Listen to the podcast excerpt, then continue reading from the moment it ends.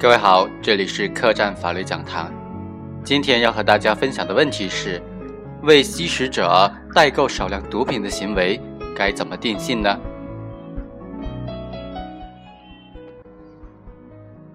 被告人于某于二零一二年九月先后两次销售给杨某甲基苯丙胺零点三克和零点五克，供货款项六百五十元。于二零一二年十月二十四日销售给潘某白色晶体一包。获利四百元。后来查明呢，前两次属于代购，并且被告人刘某并没有从中谋取利益。对于被告人刘某的行为该怎么定性呢？他的辩护人就提出了，刘某只是帮助杨某代购毒品，并且没有谋取利益，不应当以贩卖毒品罪定罪处罚。而后一次贩卖毒品呢，是特情引诱导致的，并且毒品并没有流入社会，因此请求法院从轻处罚。本案的被告人刘某为吸食者代购少量毒品的行为究竟该怎么定性呢？存在三种意见。第一种意见认为，刘某的行为无疑构成了贩卖毒品罪。刘某购买毒品的上限没有到案，目前没有确实充分的证据证实刘某的行为是属于代购，也没有办法证实刘某从未从中牟利。现有证据仅证实了刘某和杨某之间进行了毒品和现金的交易。因此呢，应当认定为其行为构成贩卖毒品罪。第二种意见也认为刘某的行为构成贩卖毒品罪，理由是刘某虽然是为杨某代购毒品，但是现有证据证实刘某购买毒品的上限是其本人提供的，而非托购者杨某提供的。在这种情形之下，刘某是具有代购与居间介绍的双重身份，客观上呢起到的帮助其上线向杨某贩卖毒品的作用。应当认定为贩卖毒品罪的共犯。第三种意见则认为呢，刘某的代购行为啊不构成犯罪，理由是有证据证明刘某为吸食者杨某代购毒品，没有证据证实其在代购中牟利，而且其代购毒品的数量没有达到法定的非法持有毒品罪的入罪标准，因此不应当以犯罪论处。综合来看呢，我们认为第三种观点相对比较恰当。不以牟利为目的，为他人代购用于吸食的毒品，毒品数量呢没有达到非法持有毒品的定罪标准的，不应当认定为犯罪。第一，为他人代购用于吸食的毒品，且没有从中牟利，不能认定为贩卖毒品罪。关于为吸食者代购毒品行为的定性呢，两千年四月的时候印发的全国法院审理毒品犯罪案件工作座谈会纪要，也就是南宁会议纪要，其中就指出啊。有证据证明行为人不是以盈利为目的为他人代买仅用于吸食的毒品，毒品数量呢又没有超过刑法第三百四十八条规定的数量最低标准，构成犯罪的，托购者、代购者均构成非法持有毒品罪。当然，南宁会议纪要已经废止了。两千零八年印发的全国部分法院审理毒品犯罪案件工作座谈会纪要，也就是大连会议纪要，在南宁会议纪要的基础之上啊。对于为吸毒者代购毒品的行为的定性，做了更加详细完善的规定。大连会议纪要指出，有证据证明行为人不以牟利为目的为他人代购仅用于吸食的毒品，毒品数量呢超过了刑法第三百四十八条规定的最低数量标准的，对托购者、代购者应当以非法持有毒品罪定罪处罚；代购者从中牟利，变相加价贩卖毒品的。对代购者，应当以贩卖毒品罪定罪；明知他人实施毒品犯罪而为其居间介绍、代购、代买的，无论是否牟利，都应当以其实施的毒品犯罪的共犯论处。根据大连会议纪要的规定啊，对于为他人代购毒品的行为，不能一律认定为犯罪，构成犯罪的也不是都要按照贩卖毒品罪处理，而应当具体情况区别对待。首先，明知他人实施毒品犯罪而为其代购毒品的，如明知他人购买毒品的目的呢是贩卖而帮助其联系购买毒品的呢，行为人主观上有为他人贩卖毒品提供帮助的共同犯罪故意，客观上有非法买卖毒品的行为。因此，无论其客观上是否谋取利益了，都应当按照贩卖毒品罪的共犯处理。其次，为他人代购仅用于吸食的毒品。代购者从中牟利的，实际上相当于变相加价销售毒品，且该行为呢与刑法第三百五十五条规定的以牟利为目的向吸食、注射毒品的人提供麻醉药品、精神药品的行为相类似，对代购者应当以贩卖毒品罪定罪处罚。再次，为吸毒者代购用于吸食的毒品，代购者没有从中加价牟利的，代购者代买毒品的根本目的在于满足脱购者的吸食需求。代购者购买毒品的行为呢，虽然在客观上促成了毒品交易，但是其在主观上没有贩卖毒品的共同犯罪故意，因此呢，对其不能以贩卖毒品罪的共犯处理。在这种情况之下，代购者代购的毒品数量没有达到非法持有毒品的定罪标准的，就不能以犯罪论处；数量达到了定罪的标准的，对脱购者、代购者均应当认定为非法持有毒品罪。上述规范性文件呢，之所以专门对为吸毒者代购毒品的行为的定性作出明确的规定，主要原因呢，是因为在我国，吸毒行为本身以及为吸毒而购买或者持少量毒品的行为均不构成犯罪，而不以牟利为目的向吸食者代购用于吸食的毒品的行为呢，与吸食者自身购买用于吸食的毒品的行为在本质上是相似的。在这种情况之下，代购者只是充当了吸毒者购买毒品行为的代理人。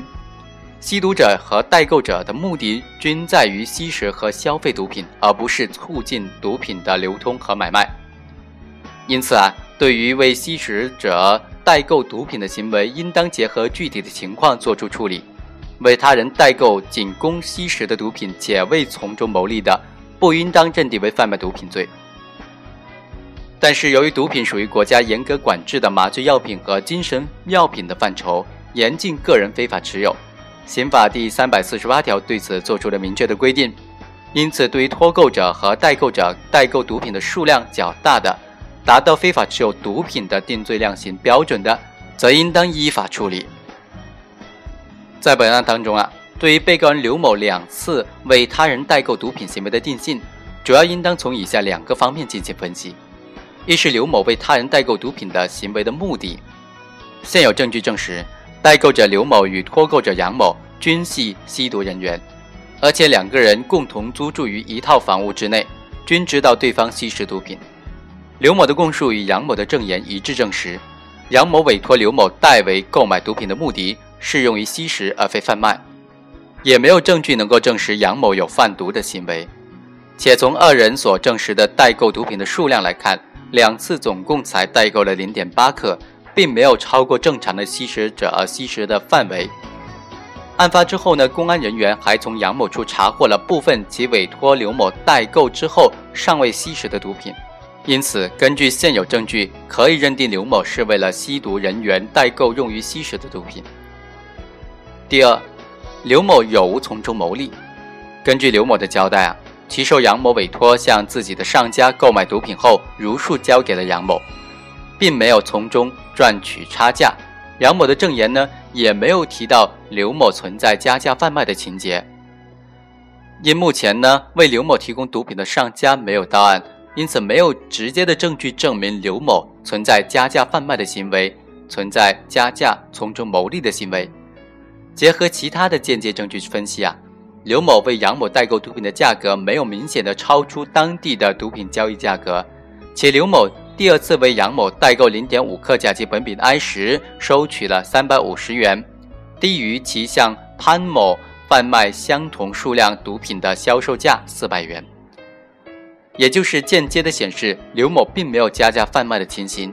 且从刘某和杨某的关系来看，刘某纯粹是为了帮忙而代购。符合双方特殊的交往关系，因此啊，刘某两次为他人代购用于吸食的毒品，没有证据证实其有加价贩卖的行为，不能认定为其构成贩卖毒品罪。而且，因为刘某代购毒品的数量没有达到非法持有毒品的定罪数量标准，因此其代购行为呢不构成犯罪。第二，证明行为人是否从中牟利的目的。的举证责任呢，其实是在于公诉机关，举证不能的，应当依法认定行为人不具有牟利的目的。本案在审理过程当中有观点认为啊，因为没有确实充分的证据证明被告人刘某没有从代购行为当中牟利，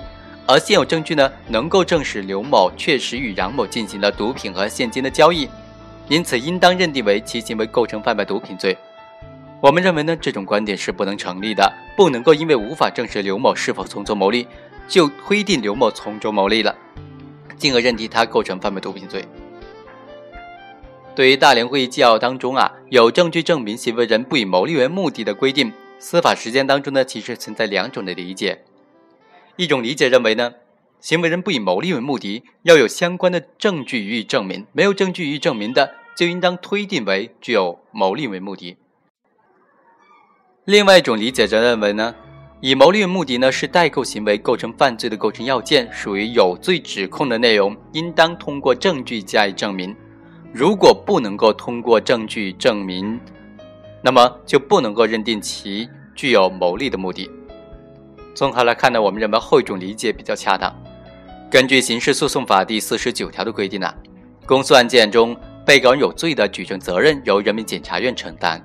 对于为吸毒者而代购毒品的行为，公诉机关呢若要指控行为人。为他人代购毒品的行为构成贩卖毒品罪，应当举证证明行为人具有牟利的目的。举证不能的，就不能认定为其具有牟利的目的。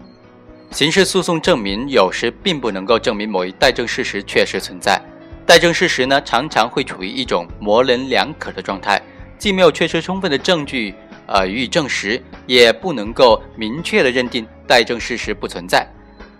在对代证事实的证明达不到要求的情况之下呢，应当由承担举证责任的一方承担举证不利的后果，也就是承担法院对代证事实不予认定的后果。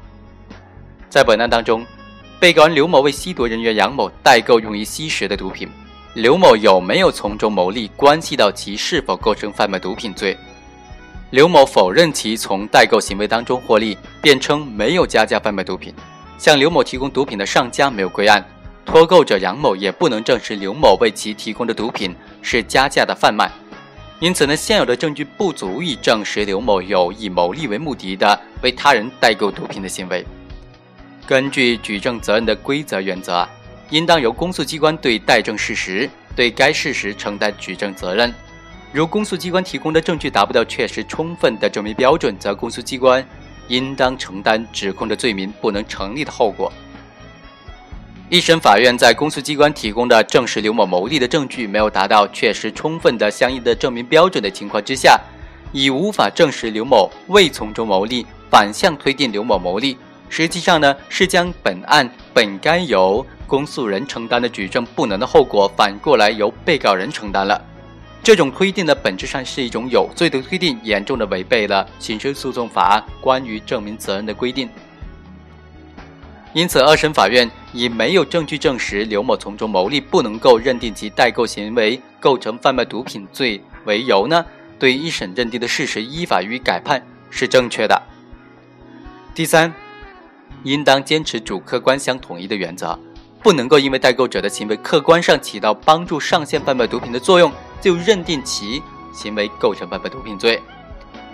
在本案中，由于被告人刘某为杨某寻找毒品的来源，并帮助后者购买毒品，有意见认为啊，刘某的行为具有代购和居间介绍的双重性质。我们认为呢，这种理解、这种意见是不能成立的。刘某的行为属于帮助脱购者寻找卖毒者的代购行为，理由是。为购毒者寻找卖毒者的居间行为，与代购行为呢，在形式上虽然有相似之处，但是区分两者的关键在于，居间介绍贩卖毒品的居间介绍者在贩卖毒品的交易过程当中起到的中间人的作用，不一定是交易的主体。真正的交易主体呢，是卖毒者和购毒者。代购毒品的呢，购毒者起到的是一方代理人的作用，但实际上呢。他是实际参与到毒品交易过程当中一方主体，脱购者呢并没有直接参与具体的交易环节。刘某在毒品交易过程当中充当的就是杨某的代理人的角色，是直接购买毒品的一方的交易主体，因此呢，对其行为应当认定为代购行为，而不是居间行为。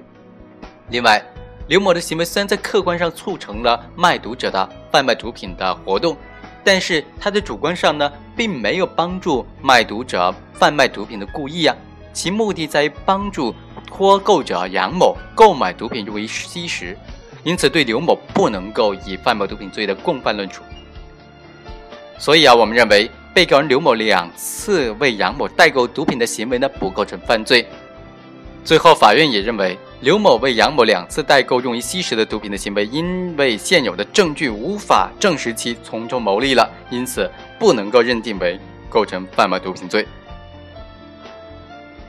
最后，我们再来看一下刑法条文的具体的规定。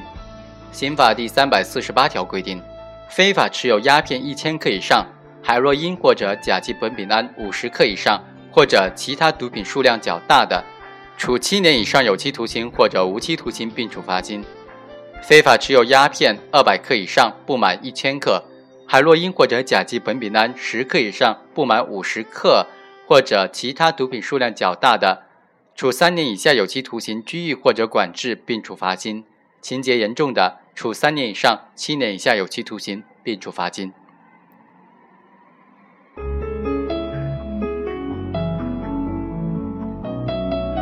以上就是本期客栈法律讲坛的全部内容，下期再会。